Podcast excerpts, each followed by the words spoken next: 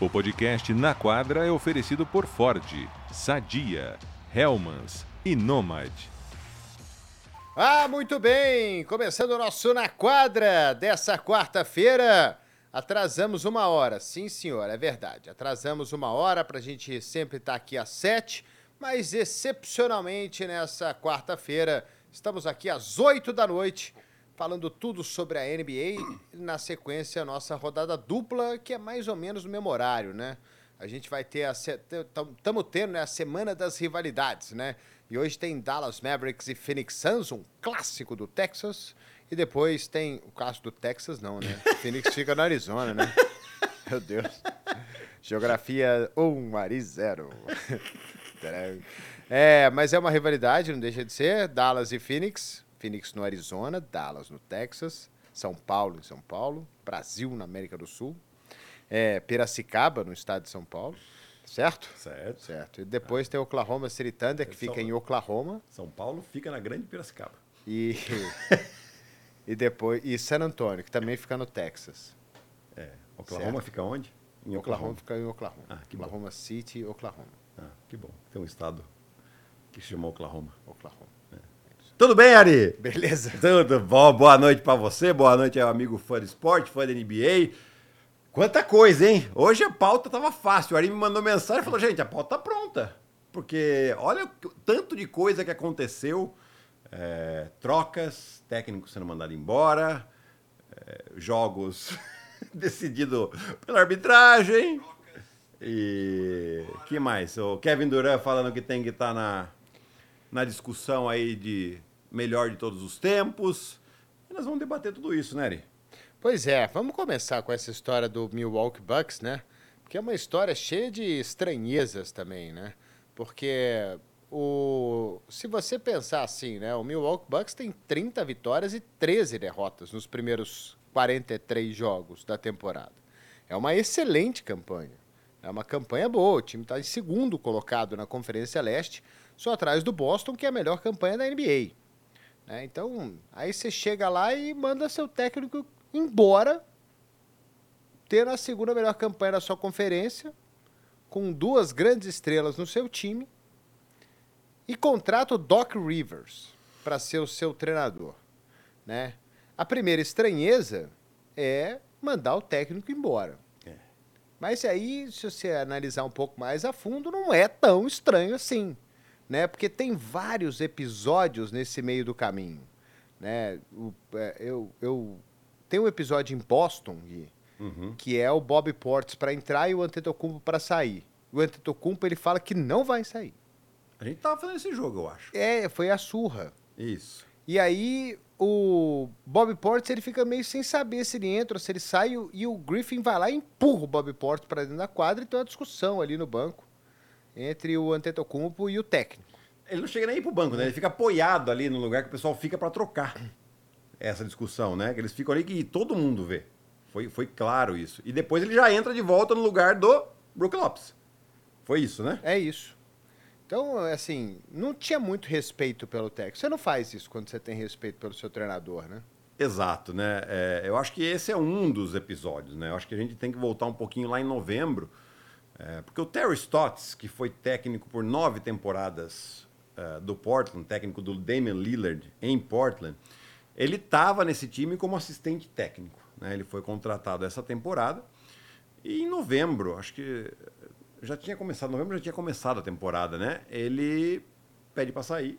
Ele tem uma discussão com o Adrian Griffin e, e, por algum motivo ele se sente desrespeitado, né? Diz que ele parece que o Adrian Griffin falou um pouco mais duro com ele na frente de todo mundo. Enfim, foi alguma situação desse tipo. Então teve essa situação, teve a situação do Antetokounmpo. Depois você tem é, que a gente vem a saber agora que o Milwaukee Bucks tinha não sei se é contratado, mas tinha estava fazendo consultas informais com o Doc Rivers, ou seja, colocar o Adrian Griffin para ser para se consultar com o Doc Rivers. Aconselhado. Aconselhado. Aconselhado. Boa. É, ele virou um conselheiro do, do, do Griffin. Isso. É, depois disso, numa derrota em Houston, é, o Yannis falou que eles não sabiam o que estavam fazendo na defesa, que eles precisavam mudar. Ou seja, uma declaração muito clara de que não estava a favor do técnico, né? É, e você vê, e nessa última semana aqui, eles tiveram duas vitórias, que são vitórias, é verdade, mas duas vitórias com o Detroit Pistons muito suadas. Sendo que uma, o Damian Lillard teve que meter 45 pontos, e a outra, o Antetokounmpo, teve que fazer um triplo-duplo. Né? Um, o Detroit Pistons, a gente sabe que é o pior time da liga, com, com uma certa distância de qualquer outro time. É, então, era aquele vencia, mas não convencia. Né? É, e você pega assim a, a tabela do Milwaukee daqui para frente é a tabela mais difícil de toda a liga. Né? Em, quando você vê os adversários que eles vão enfrentar, o aproveitamento desses adversários. Né? Então, esse time do Milwaukee é um time que, principalmente depois da chegada do Damian Lillard, é um time que é construído para vencer agora. Você não tem muito margem de erro. Né? E eles estavam, a diretoria viu que com o Adrian Griffin que a defesa não funcionava, né? Pulou da quarta defesa é, em eficiência defensiva para a vigésima segunda, né? E você não via melhora jogo após jogo. Então a diretoria entendeu, falou, a gente precisa fazer alguma coisa aqui. E aí ele acabou, acabou rodando. eu tenho, eu tenho para mim assim, a gente não vai saber isso até alguém falar, mas algo me diz que coçou para o Milwaukee Bucks trazer o Budenholzer de volta. Só que ia ficar muito feio. É, também né? acho. Para Milwaukee ter mandado o seu técnico embora no início da temporada e trazer ele agora. Mas eu tenho certeza que na hora que eles se reuniram lá para saber o que fazer, eu, eu, tenho certeza absoluta que isso aí surgiu na, na pauta e alguém falou assim: não, cara, não, não rola. A gente não pode voltar com, a ex, com o ex agora. É. Tem que esperar um tempinho. Né? Porque a gente partiu no começo dessa temporada. E aí vem o Doc Rivers, né, que estava comentando jogos na ESPN depois de ter sido é, desligado do Philadelphia 76ers.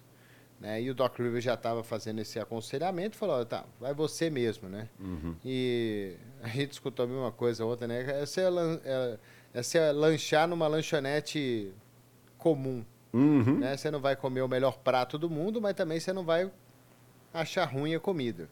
Né? Então foi o que deu para fazer. Eu não sei se eles tinham muito mais opções do que isso. Para mim, a melhor opção era voltar com o Budenholzer, mas ia ficar muito feio se isso acontecesse. Né? Eu também acho, Ari. É, é assim, é... sobre o Doc Rivers, até fiz um vídeo lá no meu Instagram falando um pouquinho sobre isso. É... Eu acho que ele é um baita técnico, assim, de uma baita história como técnico. Hoje eu não sei se ele é mais um baita técnico. Mas ele tem uma baita história, né? Você estava me falando aqui uma coisa que eu não tinha nem reparado, mas ele nunca teve uma campanha negativa. É, acho que desde 2007 ele não tem uma campanha Pronto. negativa. Já são praticamente aí 16, Não treinou muito time ruim, né? Porque não. Boston ele foi campeão, depois ele vai para os Clippers, depois ele vai para os 76ers. Né? Exato. É, só que ao mesmo tempo, é, você viu, a gente viu ele sofrer muito aí nos playoffs, seja com os Clippers, seja com Filadélfia principalmente nesses últimos anos. Né? Se a gente pegar uh, os últimos anos dele com Clippers, aliás, o último ano dele já estava com Paul George e Kawhi saudáveis, que é a grande questão. Né? Foi o ano lá da bolha, inclusive, que eles estavam ganhando a série do, uh, do Denver Nuggets por 3 a 1 e tomaram uma virada. Né? É, então tem algumas coisas aqui que jogam contra. Vamos começar pelos números. Né? São nove chances de chegar a uma final de conferência que ele tem em jogo e que ele perde as nove. Nove chances seguidas. Né? Isso é um recorde muito negativo. Então também tem essa questão de ele não chegar mais em final de conferência. Desde que ele chegou na final da NBA lá em 2010, né, que foi com Lakers, Boston e Lakers, a última, de lá para cá ele não chegou mais nem em final de conferência. E ele teve time para isso. Né? Então você tem. O, aí o ponto do basquete, né? É, os times deles defendem sempre muito bem. Era assim o Philadelphia no passado, era assim com os Clippers. Só que no ataque ele acaba sendo muito previsível. Por quê? Porque ele ainda é um, um old school, né? Ou seja, um mais conservador que pensa que o, o basquete é você abrir espaço para sua estrela e fazer com que ele jogue num contra um. Só que hoje, cada vez mais, a gente vê que isso é mais difícil. Ah, mas os técnicos não fazem isso? Fazem, mas não no volume que o Doc Rivers faz. E isso você deixa o seu ataque muito previsível. Né? A questão aqui é como é que ele vai fazer com esse ataque, que você tem um, um Yannis que corre a quadra e com um Lillard que mete bola de três, ele vai jogar excessivamente a situação de pick and roll e com isso ele vai deixar meio isolado os outros jogadores que são bons jogadores, principalmente para meter bola de três. Você acaba tirando de ritmo esses jogadores, um pouco que ele fazia com o Tobias Harris lá em Filadélfia. Né? Então essa é a questão do Doc Rivers. Porque assim, que ele vai levar esse playoff, eu não tenho dúvida, porque assim, o time ainda está com uma boa campanha, uh, abriu uma gordura aí pro quinto lugar, que seria né, o, o você perder o mando de quadra. Então você tem ainda uma gordura boa para isso. Né? Mas a questão é, passar da primeira fase, acredito até que ele passe. A questão é a semifinal de conferência, que a coisa começa a ficar um pouco mais apertada, se ele vai ser o técnico ideal para a franquia avançar. É, nos momentos difíceis, né? É. São os momentos porque na temporada regular, a gente está vendo que mesmo com o clima que obviamente estava ruim lá em Milwaukee, a coisa meio é um time tão talentoso, né, com tanto talento que a coisa meio que funciona no automático. Sim. Né? É muito é muita gente boa jogando basquete no mesmo time. Né? Então eles ganham porque eles são melhores. Sim. Eles têm mais talento do que a, a maioria dos times, principalmente no leste. Né? Então, eles têm um, um, um, um, piloto automático mesmo, é. de funcionar com o Grego, com o Lila. Se precisar, ele mete uma bola faltando dois segundos de longe e ganha o jogo. Se precisar, ele faz 45 pontos. Se precisar do Yannis, ele, faz, ele pega 30 rebotes, sei lá. Ele dá um jeito. Eles, dão, eles dão, vão encontrando formas de vencer os seus jogos. Só que, como você falou, né, um jogo desse aí é para chegar e ganhar do Detroit Pistons no terceiro quarto. Sim. É para o jogo estar tá decidido por 30 pontos, faltando 12 minutos para terminar, e o Yannis e o Lillard jogarem num jogo desse 27, 25, 27 minutos. E não ele ter que fazer um triplo-duplo contra Detroit, que vacilou no final ainda. Vacilou. Viu? Detroit poderia ter ganhado esse jogo. Eu não entendi muito por que, que ele tirou o Bogdanovich. O Bogdanovich teve um terceiro quarto tão maravilhoso e ele não jogou um minuto no quarto quarto. Nenhum. Eu não consegui entender. Ele só pode estar tá machucado. E aí, no final do jogo, eles mostram a cara dele. Ele tá no banco com a cara de desesperado, querendo matar alguém, né? Que machucado ele não tava. É, então. Né, ele teve um terceiro quarto que ele arrebentou, meteu duas bolas de três e tal. O time encostou, acho que virou, sei lá. E aí, bom, enfim. Detroit poderia ter vencido aquele jogo. Seria uma grande vergonha, inclusive, para o Milwaukee Bucks. Então, é um time que era para ganhar com mais, a gente está vendo o Boston Celtics ganhar dos times. Perder outro dia a invencibilidade em casa para o Denver Nuggets, que é o atual campeão da NBA. Sim. Mas eles estão ganhando dos seus adversários jogando em casa por uma média de 15 pontos por jogo, 16 pontos por jogo. Né? É eles não dão margem. Né? Não tem conversa. Né? Foram lá para Dallas, o Tatum engoliu o, o Doncic, ele, eles acabaram com Sim. os Mavericks, eles lideraram o jogo do começo até o final. Sem porzingis. Sem porzingis e, e, o Tatum jogou demais. Né? Sim. Né? Então, assim, é um baita time é, que tá ganhando dos seus adversários sem dar chance. E o Milwaukee não, parece que o Milwaukee tem que fazer sempre um esforço a mais, extra, para poder ganhar o seu jogo. Talvez isso lá na frente cobre um preço. Vamos ver se o Doc Rivers, se o Doc Rivers conseguir acertar uma defesa, já melhora, né? Porque aí é um time que tem mais talento do que o Philadelphia, por exemplo, que ele dirigiu apesar do Embiid, apesar de ter o MVP na temporada passada. É, eu acho que e menos problema também. Né? Também, né? lógico. Eu acho que o, o assim, para ele acertar a defesa é fazer com que os caras não sejam cortados tão facilmente. Voltar para a defesa, balanço defensivo, que esse time toma de contra-ataque é um absurdo. É, e também ele resolveu o problema do, de, de, defender pick and roll. O que acontecia? Quando eles tinham, na temporada passada, o Drew Holiday e o Grayson Allen, também é um bom defensor, que saíram. Né? É, e o que aconteceu? É, o, o Brook Lopes é um cara que não tem muita mobilidade lateral. Ele é um ótimo protetor de aro, mas ele não tem muita mobilidade lateral. Então a defesa do pick and roll é com o Brook Lopes dentro.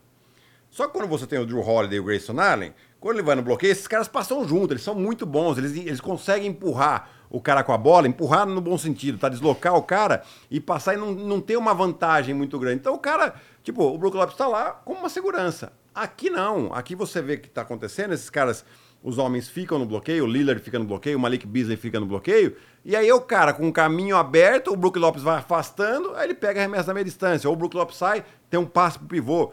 Eu acho que esse é um ponto que o Doc Rivers vai ter que prestar muita atenção. né, é, para ajustar essa defesa. São esses três pontos. Voltar para a defesa, situação de um contra um e a situação do pick and roll. É, ele ajustando isso, a defesa dele já vai dar uma melhorada significativamente. Agora, o que não, não dá para entender, Ari, é que você, teoricamente, você manda o Budenhauser embora, porque o Budenhauser tem, er, errou com frequência nos playoffs. E aí você traz o Doc Rivers, que nos últimos anos tem errado com frequência nos playoffs. Né? Aí por isso que eu também eu, eu tô contigo. Faria mais sentido trazer o Budenhauser, que já conhece todo mundo, que já conhece o time, já sabe como ajustar aquela defesa, e pelo menos ia ser um pouco mais competitivo. É, de todas as críticas ao Budenhauser, né? Ele foi mandado embora, o time perdeu para o Miami Heat naquela, naquela primeira rodada dos playoffs do ano passado, né? O primeiro contra o oitavo, né? Que não era para ter perdido. É claro que não era para ter perdido. E, e assim, até hoje a gente não sabe muito bem o que, que rolou ali, né? Se aquela, aquela lesão do Antetokounmpo, ele poderia ter voltado antes, teria que esperar, né? Como é que ele estava? É, foi um grande vexame realmente para Milwaukee perder do, do oitavo colocado. A Miami também, no final das contas, ganhou de todo mundo. É. Né? Que deu uma amenizada, vai. É, mas eu agora não, só, só não lembro se eles mandaram o Budenholzer embora antes das finais ou esperou acabar tudo para mandar o Budenholzer embora. Não também lembro. não lembro. É, então, assim, é, o sonho, acho que o sonho deles era trazer o, o, o Nurse que não quis ir para lá, né? Ele... Então, saiu. É, eu tô, não vou lembrar agora o nome do jornalista, depois eu busco aqui. Mas saiu uma notícia de que é, esse jornalista americano soltou de uma o das suas. O Saco já mandou que falou que foi logo depois de cair. Foi logo depois de cair, né? Então é... não deu nem para dar amenizada. É, então. É... Que o, o Nick Nurse era um candidato, mas quem não quis foi o Yannis. Né? Quem não quis o Nick Nurse foi o Yannis, por não sei qual motivo. Né? Também é, acaba sendo na, na, especulação, mas o cara tem a fonte dele lá. E a gente sabe como é que esses americanos são, são bons de fonte, né? Sempre tem alguma coisinha assim. Então, se o Yannis não quis, e aí trouxeram o, o, o Nick Nurse é, genérico, era o assistente dele, né? Modo de dizer também, né? Ele era... O Griffin também não era um cara desconhecido na liga. Né? Ele foi assistente técnico do Nurse, ele treinou algumas estrelas na NBA. Né? Ele não era um cara que estava passeando por aí caiu de paraquedas. Todo mundo já conhecia ele há bastante tempo, porque ele está aí há muito tempo. Sim. É, então, se tem esse, essa questão de que o Yannis não quis o Nurse, então também tem um problema. Agora, tá bom, o Yannis não quis o Nurse, agora o Yannis não quer o Adrian Griffin. Até quando você vai ficar nessa aí de, de ficar escolhendo o técnico? Né? Então tem que ter também um pouquinho é, de né, relevar algumas coisas também. Fala, beleza, você, já escolheu dois aqui, não dá pra você ficar escolhendo, não. Você, vai ter, você tem que chegar e fazer o seu aí agora na quadra. Então, e aí é uma coisa que pesa a favor pro Doc Rivers, né? Ele tem uma baita história na NBA, né? Ele tem um baita Sim. nome na NBA. Não tem como ele não ser respeitado. Né? Ele não vai. Ele, ele pode ter as falhas dele, mas em termos de respeito, de vestiário, Sim. acho que aí não vai ter muito problema, né? Se tiver também. É... Eu acho que não. E, e essa experiência aí que ele tem. O problema vê... é outro, né? E você não vê. Eu, eu não lembro de ter visto nenhum jogador falar alguma coisa do Doc Rivers em algum momento. Eles são jogadores também são muito respeitosos, mas você não vê assim, né? Porque às vezes vaza alguma coisa. Como vazou essa questão aqui do Yannis com o Nick Nurse, com o Adrian Griffin. E do, do Doc Rivers, você, vê, que ele é um, um técnico querido pelos jogadores.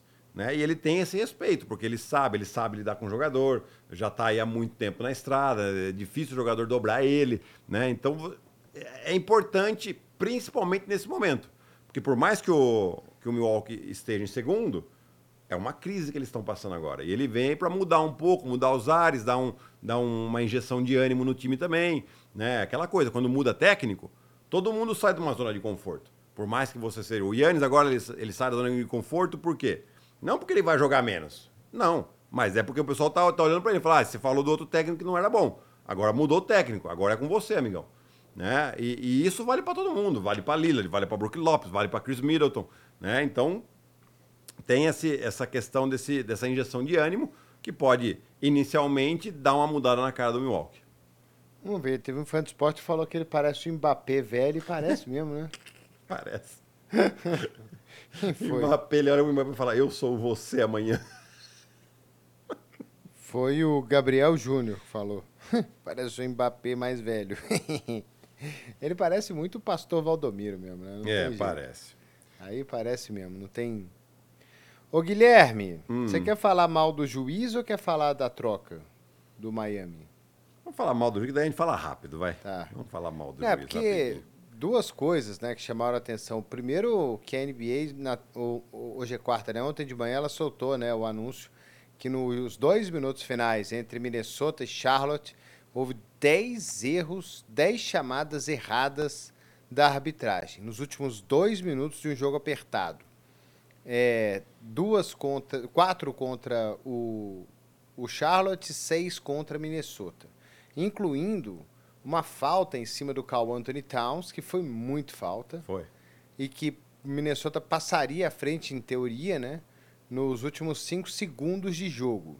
Né, e estragaram um jogo de 62 pontos do, do Towns. Então, é, e ficou feio para a arbitragem. E a arbitragem na NBA este ano realmente está muito ruim. A gente vê o técnico do Toronto lá, que outro Sim. dia foi, esbravejou pra caramba. O Steve Kerr já reclamou. O Mike Brown levou o computador na, na, na, na conferência, na, na coletiva para mostrar os erros do que aconteceu no jogo que foi contra. Eu não vou lembrar agora contra quem foi.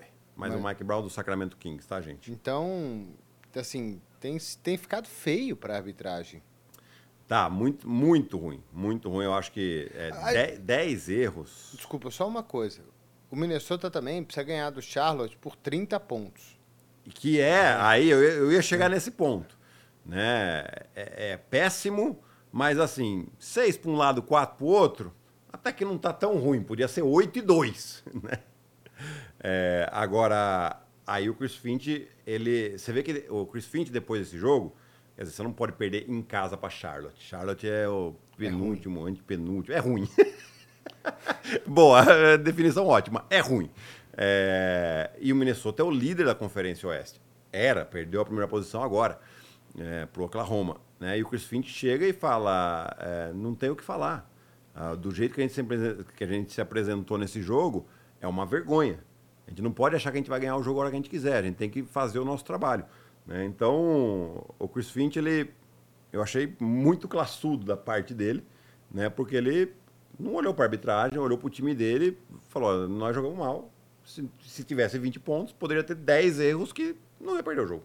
É, mas estragar uma performance de 62 pontos na É derrota contra Charlotte é terrível, né? Porque o Embiid detonou, fez 70. 70. 70 pontos. Melhor foi a reação do Duran. Foi. Né?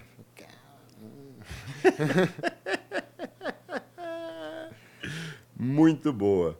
E aí teve a, a de ontem, né? Oklahoma e Portland. É, pois é. O Chauncey Billups, ele dá pra ver ele gritando time Lá. out, Só que ele não faz o sinal. Não faz. Ele não faz, ele não fala time out, ele só fala time out, time out, ele grita e o árbitro não dá o tempo pra ele. Sim. Aí Ele poderia ter pedido tempo, o Brogdon poderia ter pedido tempo também, né? E o Brogdon, ele Agora também não custava nada o juiz ter dado o tempo. Porque o cara tá berrando na orelha dele. né? É, então, mas e outra, você tá ali, cara, você, né, eles apitaram uma dupla saída do Brogdon. Eu não sei se eles podem, mas eles já fizeram, tá? É, de ir olhar no instant replay uma coisa que aconteceu. E que que ele, por que eu falo que já fizeram? Na primeira loucura do Draymond Green essa temporada, que ele dá uma pancada no Donovan Mitchell fora da bola, os juízes não tinham apitado nada. E aí depois o Donovan Mitchell faz uma falta, eles vão olhar o que aconteceu antes. Né? Ou seja, é aquilo que eu falava, que era um precedente perigoso.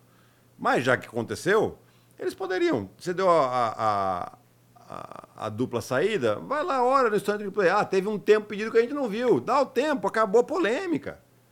Acabou a polêmica. Agora, o Malcolm Brogdon, ele tem um árbitro na frente dele, assim, só que ele faz um giro e vai pedir o tempo pro outro árbitro, que não tá olhando para ele. E aí, também, também não faz o sinal, ele só pede com a boca, fala, fala, fala. E aí, aparentemente, daquilo que eu escutei, Oklahoma é um lugar que tem, faz muito barulho os torcedores. E aí, às vezes, o cara não escuta mesmo. Né? Então, o, o Portland entrou com um pedido formal para algum Anular protesto, para anular o jogo. Ou Não pra- vai acontecer, Não né? vai acontecer, gente. Se Portland tivesse brigando por alguma coisa, talvez, mas assim, era uma chance mínima ainda. Mas o pessoal vai Eu, lá. eu vi um negócio que eu não sabia. Você tem que pagar 100 mil dólares só pra, pra protocolar o, o- a reclamação. Também não sabia. É bem o cara essa reclamação. Caro, né? É. Você gasta uma grana pra Ó a poder... censura aí. 100 mil, parece que é isso, 100 mil dólares pra você protro- protocolar lá o pedido de anulação do jogo por conta dessa bola. Aí no fato, né, o, e é louco, né, porque assim, o jogo não acaba aí, né, porque o Billups é expulso, né, são duas técnicas em cima dele, ele vai expulso, e aí o Shea, o jogo tá 109 a 108 para Portland. E o Shea, ele tem dois lances livres. Ele erra o primeiro e ele acerta o segundo. Aí o Oklahoma tem uma posse de bola, o Jalen Williams faz um arremesso lindo Sim. e deixa dois segundos no relógio para Portland que não consegue fazer nada. né? e aí eles ganham por 111 a 109 e aí o jogo, o jogo acaba, o Portland fica, fica louco, indignado, mas o jogo não acabou por conta, né? Eles, É, Acabou na bola do Jalen Williams, que eles tiveram a posse depois, beleza, mas foi um, bai- um baita arremesso dele, cara. Ele tem não. muita personalidade. Esse Jalen Williams, rapaz, é só o segundo ano dele, hein? Aliás, esse time do Oklahoma todo agora com, com essa foi vitória jogador do mês de dezembro, do, do, do leste, do oeste, né? do Oeste, eh, do jeito que esse time tá jogando, gente. E, e agora o, o Minnesota com essa, vem de duas derrotas seguidas, né? O que fez com que o, o Oklahoma passasse. Estão com a mesma campanha, no critério de empate, o Oklahoma tá, tá na frente. Só que os dois times têm uma derrota a menos só que o Denver, que tá na cola. Que tá naquele pilotão automático, né? A gente falou aqui que o, o Michael Malone falou que ia ter a pior sequência que ele já tinha enfrentado de jogos durante desde que ele chegou a Denver. E Denver perdeu o primeiro jogo fora contra a Filadélfia, que era um jogo né, que a gente coloca imperdível, vai, que é um confronto importante. Mas aí ganhou de Boston, aí ganhou em Washington e ganhou ontem em Indiana. Também um jogo bastante difícil. Mais o triplo-duplo do Jokic. Mais um triplo duplo que outro. Que, que jogador. Como tá jogando, já tá no piloto automático, só que no piloto automático no nível.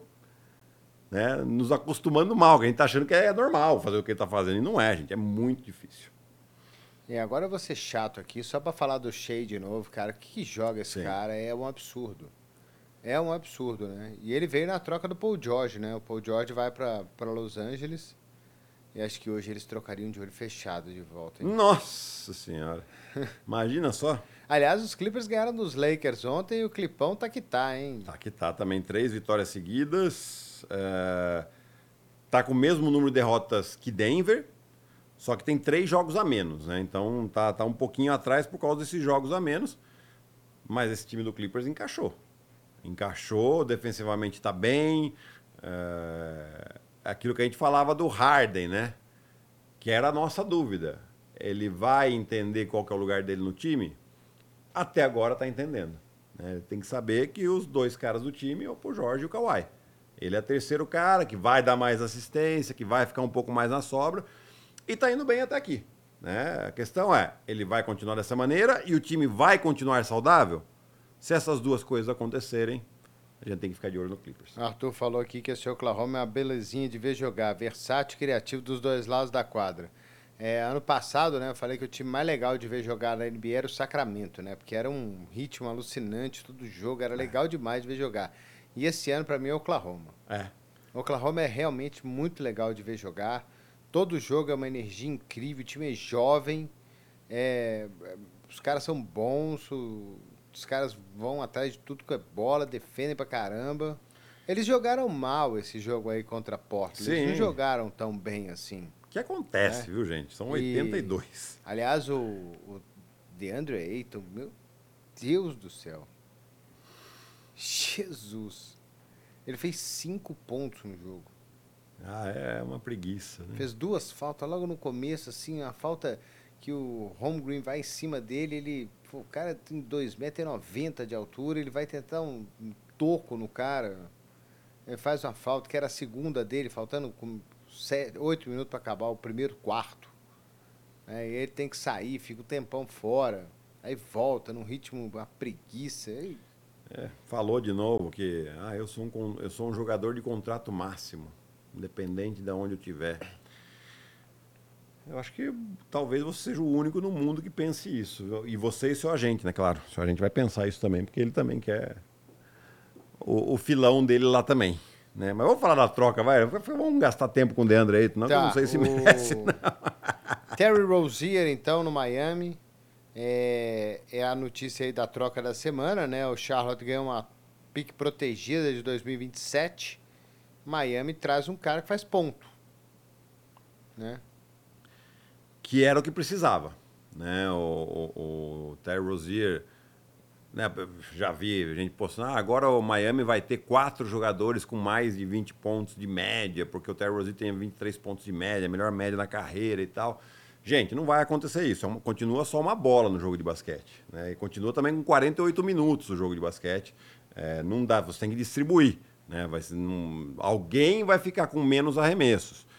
O Terry Rozier não sei nem se ele sai titular nesse time, porque aqui o time titular é o, é o Jimmy Butler e o Tyler Hero você tem o Jaime Hackes vindo na posição 3. Aí na posição 4 tá, tem começado o Nikola Jovic, mas muitas vezes vem o Highsmith. Né? E o 5 é o Benadebaio. Né? Eles precisavam de um jogador vindo do banco, que era o, o que o Kyle Lowry fazia. Né? Agora, eu gosto muito mais do, do, do Terry Rozier no lugar do Lowry agora? Sim. Sim, porque é um jogador que está com mais ponta, é mais novo. É, o vai faz uma temporada horrível. O Kyle Lowry, né? Sim. Ah, o Kyle Eu nem citei ele aqui na troca, falei só da pique de 2027. Não falei nem dele. É, é, a gente tem que dar a relevância que ele está tendo na temporada, né? E é essa. É... Não, não, eu esqueci mesmo. Não foi falta de respeito, foi esqueci. Não, mas, é, mas você esqueceu porque ele não está jogando bem. Não é porque. É, e, e, isso é normal. Né? É, tem certeza que Charla está mais interessado na pique do que nele, né? Sim, tanto que eles já, tão, já vão colocar o Kyle Lowry para troca, vão tentar trocá-lo até o dia 8. Se não conseguirem trocar, é, aí pode ser que role um buyout, enfim. É, mas uh, Charlotte não tem, não tem interesse em continuar com o Kyle Lowry. Né? E o Terry Rozier vai trazer esses pontos na mão, principalmente essa agressividade na bola de três. É, é importante o jogador, porque assim, o pessoal falava muito do Dejante Murray. Né? Ah, Miami está interessado no Dejante Murray que eu acho um ótimo jogador. Só que eu vejo o Dejante Murray como um jogador muito parecido na maneira de jogar com o Jimmy Butler. Que é o que? É o cara que busca ir até o aro, o cara que busca bastante arremesso na meia distância. E isso o Jimmy Butler já faz. Né? É, além do que, o Terry Rozier é um cara que, durante a temporada regular, pode ter aqueles jogos de 30 pontos que dá uma vitória que, eventualmente, Miami poderia ter uma derrota. Então, eles melhoram o ataque, sim, que era um ponto importante aí que Miami vem sofrendo, meio irregular. O Jimmy Butler, é, ele tem né, essa questão de temporada regular, ele vai mais tranquilo, para depois nos playoffs ele chegar muito bem. Eu, particularmente, gostei muito dessa, dessa troca do Miami. Acho que eles né, precisava ser um pouco de agressivo, precisava mudar um pouco mais também, para ter mais essa opção ofensiva. É, mas eu tô contigo, né? O jogador para vir do banco aí, para contribuir vindo do banco, que é um jogador que precisa de muito volume de jogo. É. Né? O, o Terry Rozier ele tem os pontos dele, porque ele tem um volume absurdo de jogo. Né? Ele está com a bola o tempo inteiro na mão. Se for ver os números de aproveitamento do Rozier, eles nem são tão bons assim. Mas ele tem muito arremesso por jogo. Né? E no, nesse time do Miami, que você já tem definido ali quem são os principais jogadores, ele saindo para jogar ao lado do Hero, do Butler, do Adebayo, não sei se ele teria tanto essa bola na mão, tanto arremesso, tanto tempo, tanto volume de jogo, quanto ele vindo do banco. Porque quando você tem uma troca, o mais importante não é o nome do jogador que vem. Claro que isso é importante, Sim. mas o encaixe também que ele vai ter no seu time, né? Claro. Não adianta você achar, ah, trouxe o Rozier, ele faz 23 pontos, vamos botar ele para jogar aqui. Não é videogame, né? Exato. É, não é, não é apertar o B lá e o cara arremessa e acerta. Né? Exato. Então... E aí, assim, até você vê uma, algumas. Né? Ah, mas, pô, defensivamente ele não é tão bom assim. Eu até concordo, mas assim, vamos, vamos, com, vamos concordar aqui que lá em Charlotte ele não era tão exigido defensivamente. Charlotte é um time que, é, infelizmente, há muito tempo não briga por nada. Né? Quando muito, chega a um playoff. É, então, assim, o nível de exigência é diferente. Quando você chega em Miami, que tem essa história da, da cultura e tal, é isso também, saber, tá bom, você vai ser um jogador importante aqui, mas você tem que fazer seu esforço lá atrás também. E, e de certeza que ele vai entender isso rapidamente. Mas é super a necessidade, né? E Miami viu que precisava fazer alguma coisa porque o, o Indiana se mexeu, né? Knicks. Knicks se mexeu. Então eles, viu que, eles viram que eles precisavam fazer alguma coisa. Eu não sei se o time sobe tanto assim de patamar para virar favorito, para brigar lá em cima, para ser primeiro e tudo mais. Até para ser, sei lá, terceiro, quarto. É. Né? Até porque Cleveland agora engatou uma sequência aí que não perde mais ninguém. Então, mas eles suprem a necessidade deles, né? Sim. De ter um cara que tem ponto e tal. A mesma coisa que o Siakam veio para fazer em Indiana. Porque ele também não é um cara alto, né? Não. Ele é um, ele é um jogador mais baixo. Então, de, tamanho, Miami não, 1,94m, É. mais ou menos. é, Miami não supre essa necessidade de um jogador alto ali, né? Porque é uma, uma espécie em extinção na NBA, né? Você ter um power forward bom, né? Bom mesmo, assim. É, na verdade, assim, eu, eu acho que o, o Ben Adebayo de- deveria ser esse jogador e você tem um cara mais um, até um pouco mais alto que ele. Né? Se você pega o time, por exemplo, de Denver, que é o atual campeão, você tem o Jokic, que tem 2,15, o Aaron Gordon 2,7, 2,8, é a mesma coisa o Michael Porter Jr. Você joga com três caras muito altos que jogam abertos e tal, mas você tem centímetro pra caramba ali. Pois é, então mas foi bom essa troca aí do, do Rozier pro Miami, né? Sim. A gente sabe o que, que esse time pode fazer de barulho, em- principalmente em pós-temporada, porque viram a chave no, no nosso amigo lá, que é um negócio inacreditável. É né? verdade.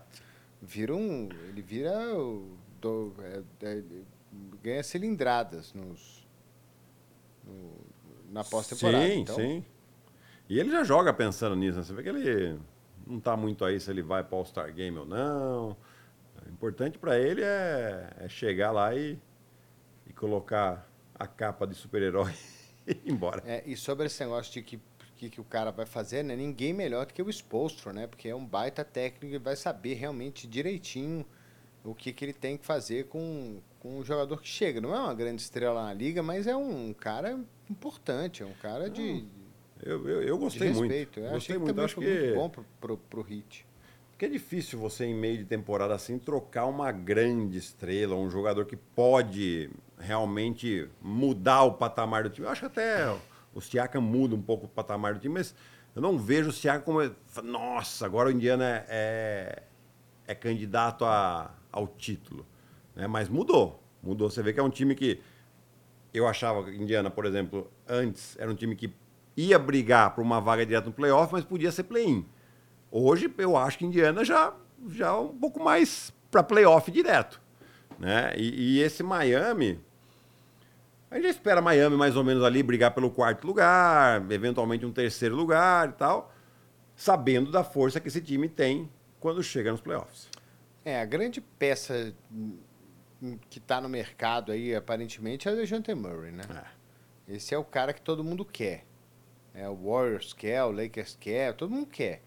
Agora precisa ver o que, que vão oferecer para ele para Atlanta trocar o, o Murray. Mas sabe, é, acho que vai ser inevitável ele ser ele ser trocado. Só não sei para quem e pelo quê. É, o Atlanta sabe disso, sabe que tem muito interesse e vai tentar capitalizar ao máximo. né? Seja com jogadores de qualidade jovens, seja com escolhas de primeira rodada. É, daria dó to, pro Lakers, assim, é, até pela temporada passada e tudo mais, que é um jogador importante, trocar o Austin Reeves, né? Mas De Mas- alguma coisa eles vão ter que abrir mão. eles vão ter que abrir mão. E assim, não acho que nesse caso específico o Atlanta queira um DeAngelo Russell. Né? Porque armador que mete bola e não defende, ele já tem um lá.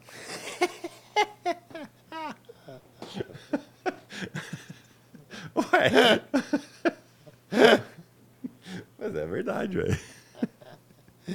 É, vamos para a última? Vamos. Kevin Durant falou que se não tivesse ido para o Golden State Warriors, ele estaria na lista, estaria na conversa para melhor de todos os tempos. Eu acho que ele se engana. Eu acho que se ele não tivesse saído dos Warriors, ele teria mais chance. Porque se ele continuasse nos Warriors, ele provavelmente teria mais um, com certeza, porque o Warriors foi campeão dois anos atrás, Mas pelo menos mais uns, eu acho que até mais títulos, né? Ele ficaria lá aquele ano machucado, que ele ficou fora.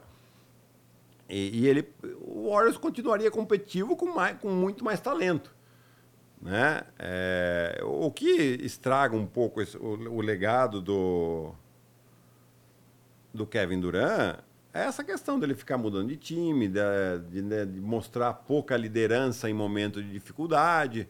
Né? E aí você acaba sendo descartado. É, o, o, quem que a gente coloca hoje aqui? Quem vai? vai aposentar a camisa do Duran? Oklahoma não vai, Golden State não vai, o Brooklyn não vai. Não, Brooklyn não. O Phoenix, Phoenix ele, se ele ficar a não ser, três, a não ser que ele seja campeão. Três títulos, talvez eles... Né? Talvez o Golden State. Será? Talvez. É, ele foi MVP de duas finais da NBA lá. Né, com dois títulos, não tem como você não reconhecer isso. Né? Mas assim, quem que é maior na história do Golden State? Com certeza é o Curry. Isso aí não tem nem sombra de dúvida. Né? É... Então assim, eu acho que é essa questão, porque se você vai olhar, são duas, são dois MVPs de finais, é um MVP de temporada regular. Tá, vamos comparar com, com os que a gente coloca na conversa. Michael Jordan, LeBron, Kobe, Karim Abdul-Jabbar, Tim Duncan. Tim Duncan. Cara, a gente sempre esquece do Tim Duncan, mas é porque o Tim Duncan Dinanga só não entra mais nessa conversa, que a gente tem que considerar cada vez mais, porque ele jogou em São Antônio. Mercado pequeno, pouco se fala, o perfil dele é, é, baixo, né? low profile total. É, então, assim, ele não, não, faz questão de aparecer, mas o Tim Duncan tem que estar tá nessa conversa. O Kevin Durant ele é um dos grandes pontuadores da história da NBA. O Draymond Green tem razão na frase dele. Né? Se você precisar de alguém para pontuar no seu time, o Kevin Durant é o melhor jogador, talvez, da liga para fazer isso por você. A gente vê a quantidade de jogos seguidos que ele tem mais de 30 pontos aí, né, que ele teve nessa temporada. É um grande pontuador, né, mas em termos de jogadores, se você começar a puxar, você vai achar uns 50 talvez melhor que ele, cara. Sim. Se você for começar a olhar para o passado, assim, sabe? Michael Jordan, Karl Malone, Kareem Abdul-Jabbar, Larry Bird, se for, for indo, Shaquille O'Neal... Magic tira, Johnson. Magic Johnson, posição, assim... É. Você vai achar muita gente que você vai colocar na frente aí do 50 talvez seja muito, mas você mas vai, uns 20 você coloca. É, sabe, os, os, caras que a gente, a gente não viu jogar, Bill Russell. Eu, é, eu particularmente coloco o Shaquille O'Neal na frente dele. Shaquille O'Neal, com certeza. O Shaquille O'Neal na época dele, áurea, ninguém era mais dominante na NBA do que o Shaquille O'Neal. Não. não era de jeito nenhum. É, ele era o cara do Lakers. O Kobe teve que ganhar um, ganhar um título depois. O Kobe foi espetacular. É. Né? Mas, assim, naquele, naquele tricampeonato, né, o, o Shaquille O'Neal era o cara. Ele estava no auge da forma dele.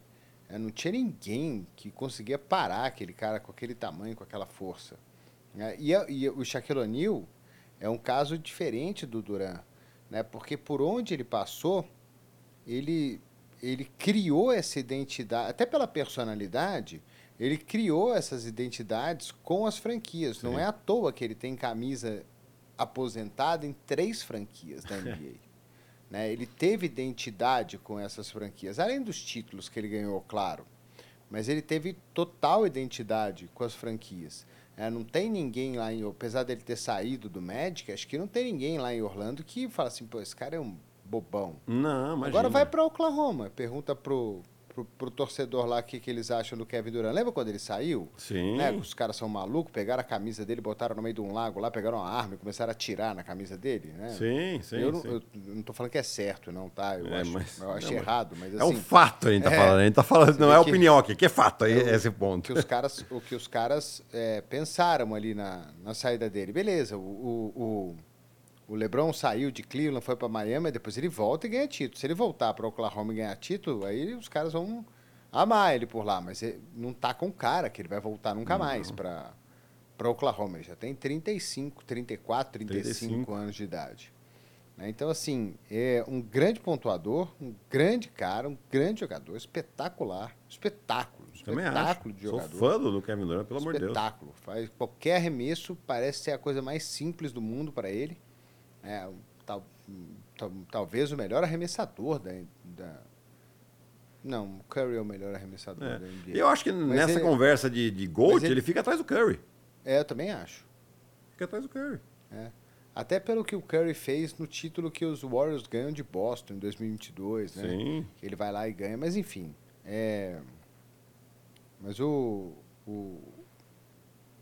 O cara tem ponto na mão, ele tem um arremesso maravilhoso. É um dos grandes jogadores da liga, mas acho que botar ele no papo de melhor de todos os tempos é um exagero. Não, não tem, não tem cabimento, não. Não tem cabimento nenhum. É, eu acho que. O Arthur Rui falou, nas mãos só os pontos, sem anéis. Bom, tem- né? É. Mas eu acho que ele. Né, é, é o que eu falo, ele se expressa às vezes em momentos errados. Né? Seja com a conta dele, ou seja com a conta fake dele também no Twitter. É, até isso ele fez, né? E, mas essa, esse jogo aí que eles viraram contra o Chicago Bulls, ele jogou muito, viu? Aquela bola dele no final, cara, a bola Sim. Cara, a bola faltando pouco tempo para acabar o jogo. É, é os- são os últimos momentos ali, eu acho que falta, sei lá, dois segundos, oito segundos, já não lembro mais quanto faltava. Mas é um arremesso que ele vai lá em cima, cara, e os caras vão para dar, dois caras vão para dar o toco nele, ele faz um arremesso em dois tempos e a bola não mexe a rede. É, é. É assim, é, é, é incrível. E, a, e esse jogo, né, ele termina com 43, dos quais 30 no segundo tempo. Né? E, e agora esse time do Phoenix, né, já vamos aproveitar aqui já para falar do, do nosso jogo aqui, Phoenix e Dallas, daqui a pouco, às 10 a gente tem abre, né? Tem abre às o 10. jogo, é, e às 10h30 o jogo Phoenix e Dallas.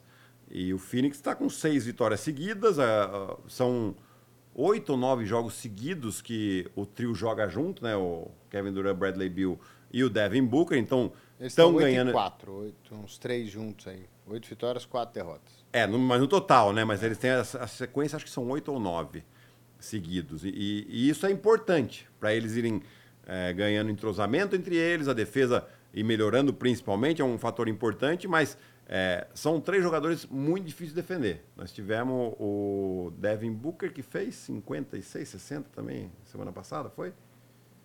É, não vou lembrar de. Foi é. isso aí, por aí. É, ele fez 50 e alguma coisa, ou 60, e não jogou o último quarto, né? Porque tipo, o jogo tinha ido embora. Então, é, aquilo que a gente estava esperando lá no início da temporada do Phoenix Suns, parece que agora está ganhando esse entrosamento. Né? A questão também é, vão, vão se manter jogando assim, vão continuar evoluindo com a defesa, se fala de rumor de troca aí com, ah, com alguns jogadores, mas eles vão... é, eu acho que continuo achando que o problema desse time que tem três craques nesse nível é que a hora que os caras começam a jogar e se entrosar, é muito difícil defender. O Saco mandou aqui, foram 52. 52. Obrigado, Sacô. E o, o Dallas não empolga, né? Hum. O Dallas é um time que não empolga, cara. É incrível isso. É um time que tem Kyrie Irving, tem o Luca Doncic fazendo o que ele faz. Outro dia ele teve um jogo aí que ele pegou, um jogo que eles perderam. Contra quem que eles perderam agora? Boston. Contra a Ele Boston. pegou 18, 19 rebotes no Isso. jogo. Quase. te- Não sei se ele teve triplo-duplo, porque eu não sei se ele fez assistência. Mas. O time. Né? É, é que assim, é, é um. É incrível. É a questão do jogo previsível. Ah, mas o Luca ele é maravilhoso. Eu, tenho- eu concordo que o Luca é maravilhoso, mas ele precisa começar a aprender. Não aprender, a começar a jogar mais de maneira coletiva. Né? Tanto ele quanto o Kairi, esse time do Dallas está jogando assim, tá bom, um, um ataque é do Kairi, um ataque é do Don't. uma- E aí os outros ficam com o que sobra. Né? É, você pode tanto que quando nenhum um dos dois não joga, aí o, o Tim Harder aparece bem, né? Porque eu acho que ele tem na cabeça, bom, é hoje que eu tenho que arremessar, porque senão depois não arremesso mais. É, então esse time precisa jogar melhor no ataque. né? Defensivamente não é um primor, porque você tem o Luca que não está longe de ser um grande defensor. Aliás, eu acho até que os times estão cada vez mais atacando ele é, como ponto fraco da defesa. Né? O Cari é um defensor ok, nada demais também. Então, é difícil para defender assim. Né? Só que o seu ataque precisa ser mais só do que os dois fazendo números incríveis, que são realmente incríveis, mas que precisa isso aí não vai ser suficiente para vencer jogos. Né? Hoje o Dallas já está na oitava posição e uma derrota hoje aqui já vai complicando cada vez mais essa ambição deles de classificar direto para playoff. Né? Começaram muito bem a temporada, tiveram uma, uma tabela bastante favorável, mas agora vamos ver na segunda metade da temporada como é que eles vão se portar. Vamos ver, né? Se fala também de possibilidade de troca. É, é difícil se achar alguém que possa realmente mudar o patamar. Tem que ser um cara grande que defenda e monta a bola de três. Tá, o que a NBA inteira quer. então não é, não é simples, né? E o outro jogo que a gente tem é San Antonio e Oklahoma. Tava até olhando para aqui para ver o injury report, mas vai todo mundo jogar. É, back to back, não para San Antonio não é back to back, não. não. Né? San Antonio jogou contra a Filadélfia, tomou Na 70 segunda. do Embiid. É. e hoje é o confronto dos dois caras que esses dois aí que brigam pelo título de calor do ano, né? O Chet e o Vitor. É, eu acho que é, é, eu acho que vale por esse duelo, né? Uh, o Vitor Embanyama está jogando cada vez melhor. Ele estava com restrição de minutos, que era uma ordem da, da, da, parte médica do San Antonio Spurs, e com isso o Popovich ele é muito rigoroso, então jogava ali 20, 25. Só que ele estava jogando 20, 25 e fazendo 20, 25 de média nesses, nesses últimos jogos aí. Então ele está melhorando muito os seus números, ele está cada vez mais é, ambientado com o jogo da NBA, o jogo nos Estados Unidos, né? Ele, lembrando que ele veio da, da, da França. É, então isso está fazendo com o jogo dele melhor e o San Antonio está jogando um pouquinho melhor nesse momento. Mas é o time que vai, que vai ficar nessa posição, não vai fugir muito dessa 15 posição no Oeste. Eu acho que o que eles estão buscando aqui é a evolução, sim, do Embaniama, mas do time como um todo é, agora, o duelo entre ele e o Chet Holmgren é bem divertido de ver. É, e mais um dia para a gente ver o Shea jogar e o Jalen Williams também jogar, porque estão jogando demais os dois. Esse cara aí é bom demais. Cara. Muito. Ele é muito bom. Sou fã dele, sim. É, se pudesse, eu seria advogado do Shea, mas não sou advogado. é isso então, Guilherme. Para finalizar aí, mais alguma coisa? Quer falar mal de alguém? Mandar um abraço? Não, é. só lembrando que nesse sábado. do Pix. A gente começa aí com, as, com os jogos. Tripla, né? É, com os jogos aos finais de semana. Temos uma rodada tripla no sábado. Depois, em fevereiro, teremos dois domingos com rodadas quádruplas. Né? É, se prepara. Fim de semana aí. Você acha que, ah, acabou a NFL, vou ter folga final, final de, semana? semana? Vai ter não. Eu tô em dois aí no sábado. Tô é. no primeiro e no último. Você é, ah. você é perninha, só tá no último. Eu tô só no último. Leicão contra Warriors. É... É, então se preparem, galerinha, que estamos chegando aí na não na reta final ainda, né? Ainda tem um mês mais ou menos pro All-Star Game, mas depois do All-Star Game, aí o bicho vai pegar de verdade nessa, nessa reta final da fase de classificação. Então, é só para lembrar esse sábado aí.